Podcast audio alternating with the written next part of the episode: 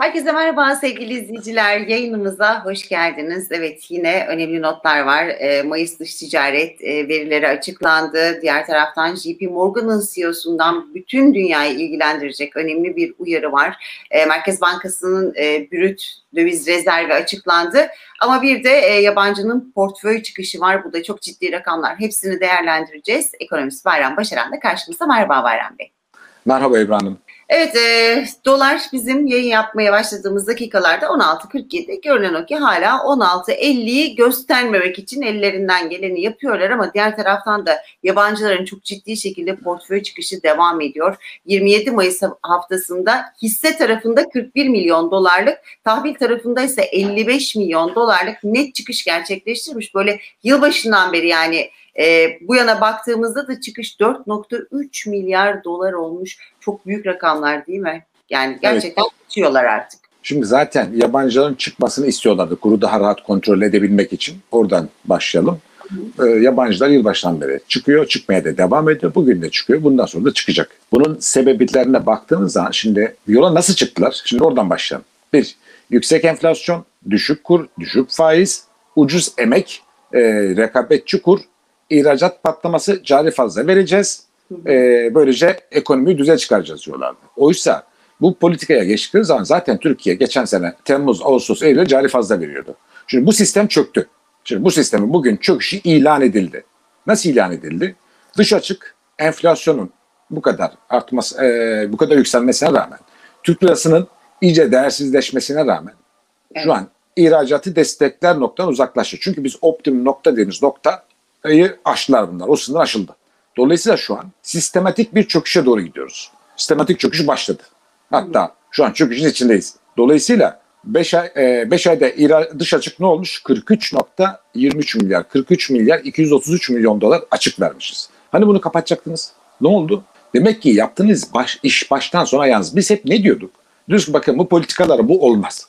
Sürekli düşük kur, sürekli düşük faizle siz bu işi toparlayamazsınız. Çünkü ikisi birbirinin zıttı. Evet. Mümkün değil. E, bu ne oldu? Sonuçta güveni kırdı. Güveni kırınca insanlar geleceğe yönelik, gelecekte daha büyük pahalılık olacak diye mal almaya başlayınca enflasyon daha da patladı. Şimdi hep birbirini tetikliyor. Sürekli her gün fiyatlar birbirini tetikler hale geldi. Dolayısıyla evet. bu politikanın sürmesi Türkiye'yi çöküşe götürüyor. Büyük çöküşe götürüyor. Öyle beğeni az uz değil. Sistematik büyük bir çöküşe götürüyor. Kafalarındaki de herhalde bu sistematik çöküşü görüyorlar mı görmüyorlar mı tam anlayamadım. Anlatabiliyor muyum? Yani çok, bu çok ciddi sıkıntı. Yani şu an ne yapıyorlar? Sürekli döviz satarak sistematik çöküş hazırlıyorlar. Ya döviz satmayın diyoruz. Zaten anlatamadığım nokta 2-3 programdır anlatıyorum. Konferanslarda da anlatıyorum. Şu an kur %92.3 arttı. Kurdaki artış bu. İki gün evvelinden bahsediyorum. Bugünküleri hesaplamadım. Evet. Ama enflasyon %157. Aradaki makas aradaki makas daha e, şeyi gösteriyor doların daha yükselecek marjı olduğunu gösteriyor. Anlatabiliyor muyum? Çok ciddi makas var çünkü arada. Evet. Ama insanlar fiyatları kur bugünkü 16.47'den değil 22 lirada hesaplayarak fiyat anlatabiliyor muyum? Fiyat tam oraya denk geliyor. İşte bunu anlamakta zorlanıyorlar. Ya diyoruz ki kardeşim şu an siz kuru serbest bıraksanız kuru 22 liraya gelse de fiyatlara bunun etkisi %15 civarında olur. Hı. Ama siz bu politikaya devam ettiğiniz sürece enflasyon basıp gidecek. O zaman ne olacak? E, Türk lirası yaratamayacaklar. Türk lirası oluşturamayacaklar. O zaman ne oluyor? Ankara'nın çaktırı dönmüyor. Sıkıntı burada. Çünkü bir de Türk lirası tarafında basınç var. Orada da sıkıntı var. Yani şu an Ankara'da ne Türk lirası ne de döviz var. İnanılmaz bir sıkıntı var. Ve bunu bir türlü devlet bütçesini disipline etmedikleri için enflasyon patladı gidiyor. Şimdi kuru da tutamıyorlar. Anlatabiliyor muyum? Hani liralaşacaktık? %60 şu an mevduatın %59.9'u dolardan oluşuyor. Kur korumaları hariç bir de kur korumaları koyarsan patlamış gitmiş. 70'leri geçiyor. Ama yine öyle ya da böyle tutabiliyorlar. Yani en azından 16.50'yi Tuta, göstermiyorlar. Bakın, tutam, neyin bedeli olarak göstermiyorsun? O neyin ayrı. bedeli? Şimdi bakın burada önemli olan nokta şu. Son kuruşuna kadar satıyorsun.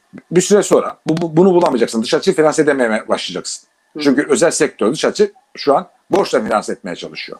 Bir süre sonra özel sektör vermiyorum dövizimi kardeşim deyip yani 10 satıyorsa 20 gidip piyasadan satın almak zorunda kalacak. O zaman neyle finanse edeceksin? Edemiyor. O zaman kur patlayacak. Şimdi bunun sonu yok. Yani uygulanan politikanın sonu yok ve sistematik çöküşe doğru götürüyor şu an. Sistem olarak çöküyor Türkiye.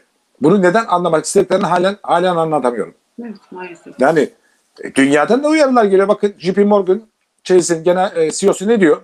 Ekonomik Dünya kas- kasırgaya hazırlanın diyor. Evet. Ekonomik kasırgaya hazırlan. Biz de pozisyonumuzu buna göre aldık diyor. Peki biz ne pozisyon aldık ekonomik kasırgaya? Hiç pozisyon almadık. Yani şu an saatten sonra Amerika bile birçok tedbir almakta geciktiği için Amerikan dolarının dünya ticaretteki kullanım oranı en son %59'du. Bugün gelen haberlerde %59'un altına inmiş. Dünyada da bir güvensizlik var ama Türkiye'deki güvensizlik kadar değil. Evet. Ya dünyadaki güvensizlik Türkiye'de kadar değil. İnanılmaz bir güvensizlik var şu an Türkiye'de. E Peki bunu nasıl daha bu kadar götüreceksin? İhracatın, rakamları söyleyeyim. İhracatın 19 milyar dolar olmuş. İthalatın 29.7 milyar dolar olmuş. 10.7 milyar dolar. 15 ithalat %44. Evet şimdi aradaki farkı finanse etmen lazım. Nasıl finanse edeceğiz? Onun karşılığında döviz bulman lazım. E, enerji enerji ithalatın %14.9 artmış. O da patlamış gidiyor. Peki nasıl yapacağız şimdi? Bir an önce bütçenin disipline edilmesi lazım. İnsanlara güven verilmesi lazım. Geleceğe yönelik fiyat artış beklentilerinin kırılması lazım psikolojik olarak. Ha diyor ki biz de enflasyon yönetimi kurduk. Ya insanların aklıyla oynamayın. Enflasyon yönetimiyle falan bozacak değil ki. Sen ben diyorsun babalar gibi her şeyi harcarım. Vatandaş hiçbir şey yapamaz. Enflasyonu patlatırım. E ama diyor sen diyor fiyat arttırırsan ben senin tepene tim göndereceğim. Ya böyle bir şey olur mu? Sen akaryakıta yılbaşından bu yana yüzde yüz dört birine yüzde yüz yirmi zam yaparken neredeydin? E Şunu söylesin. Kur 16'dayken yılbaşından evvel ben- benzin 9 lira, 9.80'di. Şimdi benzin kaç para? 24 lira. O zaman da kur 16 idi, bugün de kur 16. Na- Nasıl? Evet. 25 lira. Demek ki senin parasal ihtiyacın var. Evet. Demek ki parasal ihtiyacın var senin. Sen bunun için enflasyonu kazıyorsun. Evet. Peki e, bir de Merkez Bankası e, döviz rezervlerini açıkladı. Brüt döviz rezervlerinde 1.3 milyar dolarlık bir artış, e, nette ise 2.6 milyar dolarlık bir artış kaydedildiği söyleniyor.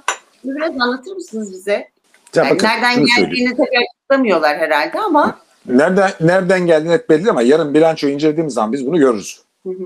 Muhtemelen neydi belirsiz dediğimiz paralardan geliş var. Anlatabiliyor muyum? Muhtemelen Evet. oradan geliş var. Eğer o kadar bir artış olmuş olsa bile önümüzdeki hafta yani son bir hafta geçtiğimiz bir hafta çünkü bu önceki haftanın rakamları son bir haftaya geldiğimiz zaman bu paraların geri gittiğini göreceğiz. Çok ciddi anlamda geri gittiğini göreceğiz. Anlatabiliyor muyum? Yani bu çok enteresan. Yani insanlar döviz devlet hesaplarını bozdurup da götürüp Merkez Bankası'na vermiyor. Bunu bir kere Evet. hepimizin bilmesi lazım. Çünkü orada da artış var. Yani e, baktığınız zaman insanların döviz devlet hesaplarına yabancı cinsten mevduata baktığınız zaman orada artış görünüyor. Peki nasıl Merkez Bankası rezerv attı? Şimdi orada başka bir şey var yani anlatabiliyor muyum? Onu yarın daha iyi çözeriz ama şu an bu açıkla Türkiye'nin sürdürülebilir bir döviz rezerv artışı olamıyor. Sıkıntı burada. Yani yılbaşından beri 11.9 milyar dolar azalmış. Bakın çok önemli. Satılabilir rezerv. Brüt rezerv değil. 11.9 milyar dolar azalmış. Hem de neye istinaden azalmış? Neye rağmen azalmış? İhracattan o zaman %80'i getiriyordun. Ee, istediği kadar bankasına yatıyordu ama o %80'i bankasına yatıyor duruyordu. Şimdi ne yaptı? Dedin ki ihracatçı %40'ını bana ver. Şimdi ihracatçının %40'ını almana rağmen ve milletten kur korumalı mevduat e, isteyerek 26 milyar dolar para toplamana rağmen yine eksi bakiyedesin. Rezervin yine azalıyor bir topladığın zaman.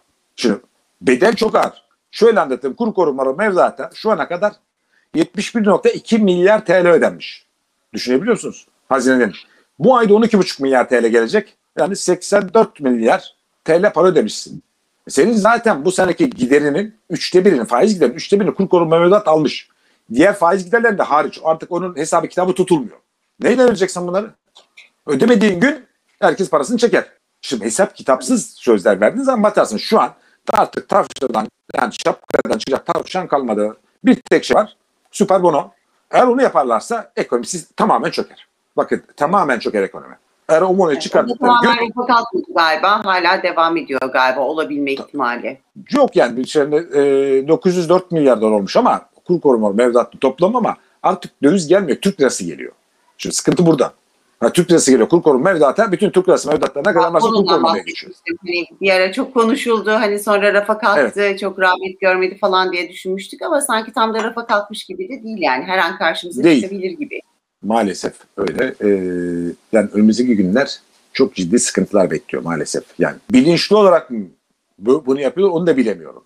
Yok ya görmüyorlar ya bilinçli olarak yapıyorlar. İkisinden biri. Tercih ben kendilerine bırakıyorum. Kendileri görmediklerini daha iyi. Şahsi olarak kanaatim öyle ama tabii bilmiyorum. İzleyicilerimiz ne düşünüyorlar acaba? De onu yoruma yazarlarsa merak ediyorum. Acaba ne düşünüyorlar gerçekten?